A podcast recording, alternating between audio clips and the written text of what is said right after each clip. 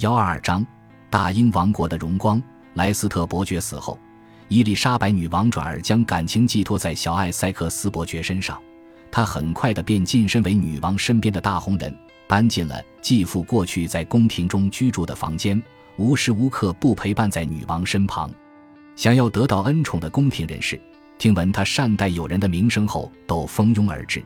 他经常替这些友人运用他在女王面前的影响力，但女王常常拒绝他的要求，让他因此气愤不已，变成一个就连稍微丢脸都感到愤世嫉俗又懦弱的伪君子。他时常考验伊丽莎白女王的耐心，但女王希望他能安于自己的幸运。然而他从未因此满意，他知道女王非常需要他的陪伴，因而屡次语出威胁要离宫，回到乡间居住。透过这样的手段，逼得女王不得不就范。他并非信心满满的否定，他总是说：“只要懂女人心的人都知道，这就是女人柔顺的象征。”他自以为能控制女王，但事实上是小看了女王杰出的智慧与意志力。不过，正因为女王对小艾塞克斯伯爵的情感极深，因此总是能原谅他的小过错。也因为这样，又再度的让他自以为能为所欲为，无法无天。小艾塞克斯伯爵与莱斯特伯爵不同的是，他极度受到人们的欢迎，因为他总是以和蔼可亲与开放的态度，敞开他的公务桌与房间，接待要求见的人。伊丽莎白女王很快便起了嫉妒心，她希望小艾塞克斯伯爵的成功只能仰赖他的给予，她不希望有人跟他竞争他人的感情。小艾塞克斯伯爵过去的监护人伯利男爵试图想要将这个年轻人召入门下。但小艾塞克斯伯爵对于人生与追求庞大财富之路，必须一步一步慢慢来，相当缺乏耐心。同时，他也讨厌伯利男爵那逐渐成气候的儿子罗伯特·塞西尔。他希望在最短的时间内达到令人望之生畏的权势顶峰。时年五十五岁的伊丽莎白女王健康情形非常好，她腿部溃疡的情形已经痊愈，她也一如往常地活力充沛。有时早晨仍会舞上几支双人舞，也定期散步、骑马与打猎。年龄渐长，加上政治上的成功，让他更加威严、更有风采。当人民看见他坐着金色马车而过时，他看起来就像个女神。小艾塞克斯伯爵相当聪明的，在某种程度上对女王言听计从，并在公开场合中以当时最爱使用的隐喻符码向女王表露他的爱与忠诚。我必须承认，身为男人，比起身为臣子对君主风采的崇拜，陛下那天生的美丽更让我着迷。他曾这样告诉女王，他天真的以为自己的影响力永远无人能及。但很快，他就从这样的幻想中觉醒过来，因为1588年11月时，伊丽莎白女王的眼光转向蒙求伊勋爵之子查尔斯·布朗特。他是学者派的年轻人，有着栗色头发、俊俏的脸蛋，个性冷静沉着，身材修长。他在马上长枪比武大赛上的精湛技巧让他备受瞩目。女王在惊险之下，从他专属的纯金西洋棋子中挑选出了女王旗送给他，他便以深红色的缎带将这个女王旗系在手臂上。见此状而嫉妒不已的小艾塞克斯伯爵嘲讽地说。看来，所有的蠢人都会受到宠幸。被惹得怒不可遏的布朗特表示要与他在梅利本公园中单挑。随后，在决斗中，他一剑划伤了小艾塞克斯伯爵的大腿，并让他的剑离手。台面上，伊丽莎白女王强烈反对单挑决斗，但她对于小艾塞克斯伯爵的霸道十分反感。当他听见决斗结果时，勃然大怒地说：“老天在上，若来个人挫挫他的锐气。”教导他正确的态度也是刚好而已，否则他简直没有王法了。但伊丽莎白女王坚持，若两人不握手言和，就不准回宫。于是两人言听计从。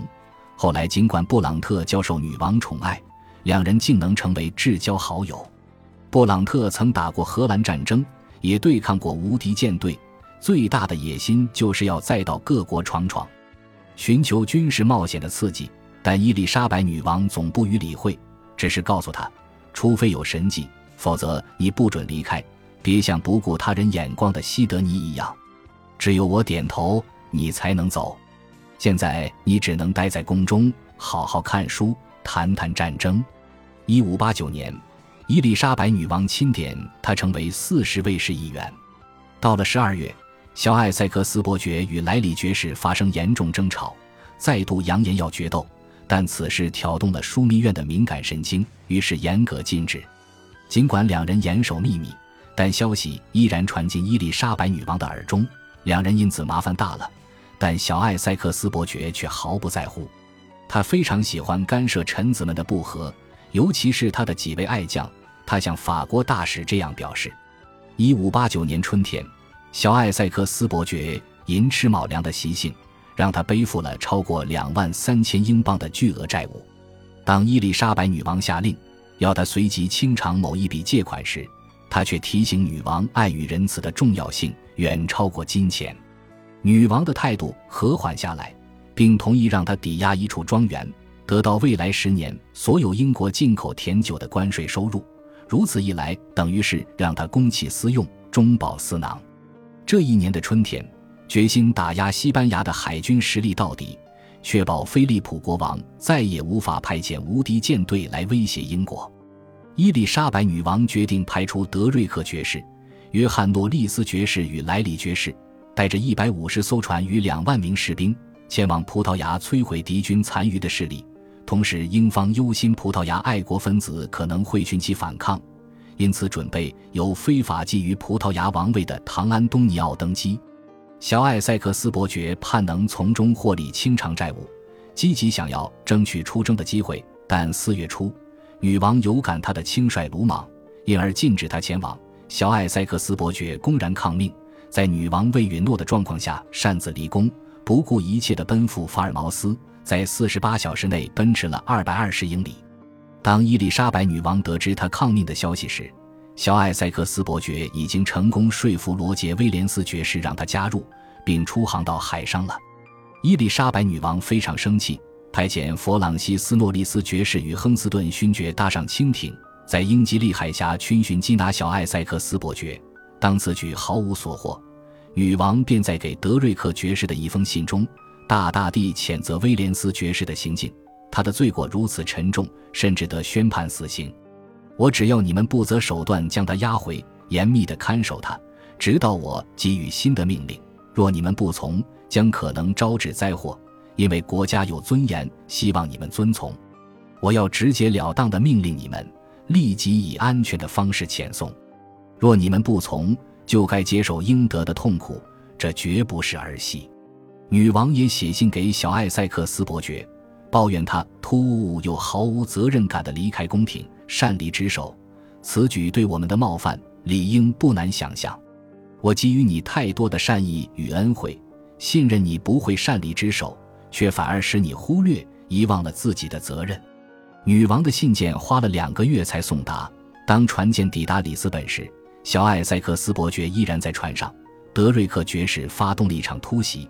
但因为葡萄牙方面无法如实起义对抗，因而失败。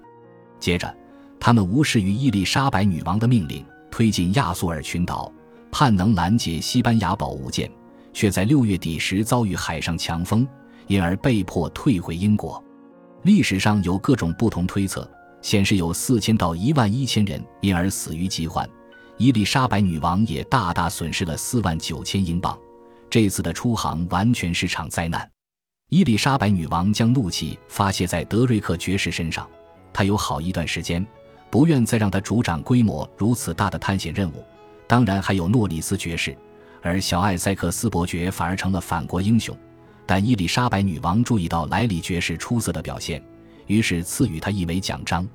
他甚至原谅了小艾塞克斯伯爵与威廉斯爵士的抗命，无视小艾塞克斯伯爵刚愎自用的行为，只其为年轻人的冲动。因此维持了一段时间的和平，宫廷大开宴席，打猎与马上长枪比武，而小艾塞克斯伯爵则在女王陛下的好评之中，日复一日的壮大声势。然而，伊丽莎白女王对他的好意，只是更加深了他的不满，让他开始秘密与詹姆士六世通信。而他的姐姐潘尼洛普瑞奇则向苏格兰王表示，小艾塞克斯伯爵感到非常厌烦。认为自己仿佛过着奴隶般的生活，希望能看见王权轮替，但詹姆士六世却不为所动。七月份时传来消息，为了报复他，杀了吉斯公爵。一位疯狂的修道士暗杀了法王亨利三世，因为亨利三世膝下无子，又是瓦洛王朝的最后一个传人，因此便由他那信仰新教的妹夫纳瓦拉的亨利继位，成了法王亨利四世，也开启了波旁王朝的历史。感谢您的收听，喜欢别忘了订阅加关注，主页有更多精彩内容。